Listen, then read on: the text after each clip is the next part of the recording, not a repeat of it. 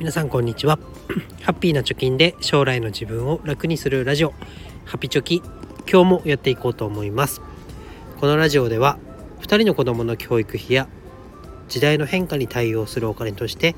10年かけて貯金ゼロからブログと投資で1000万円を貯めるということを目標に発信をしております。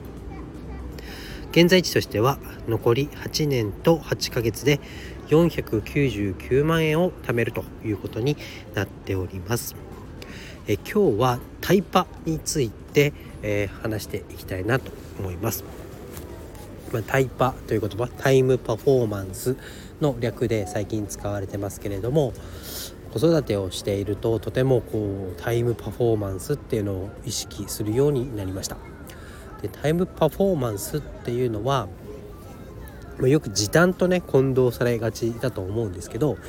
時間を短くするのではなくて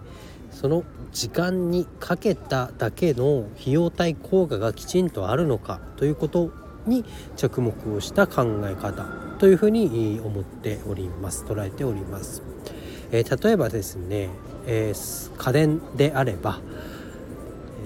自動のお掃除ロボットであったり乾燥機付きの洗濯機。あとは我が家で導入しているのは自動調理器ですかね。これらはですね自分で掃除をするとか料理をするとか洗濯をするとか自分がもし時間が自由に使えて自分一人でやれるのであればこれらの家電に頼らない方が短い時間で済みます。ただこれなんで、えー、高いお金を出してこのような、え家電を買って使っているかというと自分が例えば料理でこう鍋をねグツグツガスでさせている時にその場にいなくてもいいとか自分がいない間に掃除が終わっているとか寝てる間に洗濯物が乾いているとかねそういう自分が何か時間をその場で使わなくても機械に任せておけば同じぐらいのクオリティでやってくれるというところに魅力を感じて導入をしているわけです。なのでよくね時短なんでしょうとか、えー、そんな高いお金を出して、えー、家電をね買わなくても自分でできるじゃんなんてねこう否定されたり、え、することがあると思いますしかし、え、これ一回使ってみると本当にねこう効率がいいというか、まあ、その時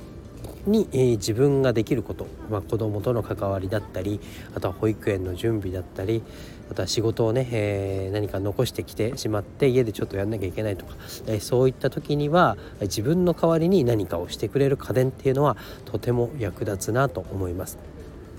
でこのタイムパフォーマンスっていうのは、えー、いろいろねこう主婦の方よく突き詰めて、えーいろんなね手段を講じてやっていて学びになるなとか試してみてあやっぱり便利だなって思うことがたくさんあります。なので、えー、今回はね、えー、そのタイムパフォーマンスということで時短家事、えー、我が家でも使っているものを紹介しました。で具体的に何を使っているかっていうのはチャプター欄に、えー、URL 貼っておきたいなと思いますので是非興味がある方は見てみてください。で明日はですねこのタイパというところで、えー、待たなくてもいいよねっていうものに関して思ったことがありましたのでお話をしていきたいなと思います。今日は以上です。バイバイ。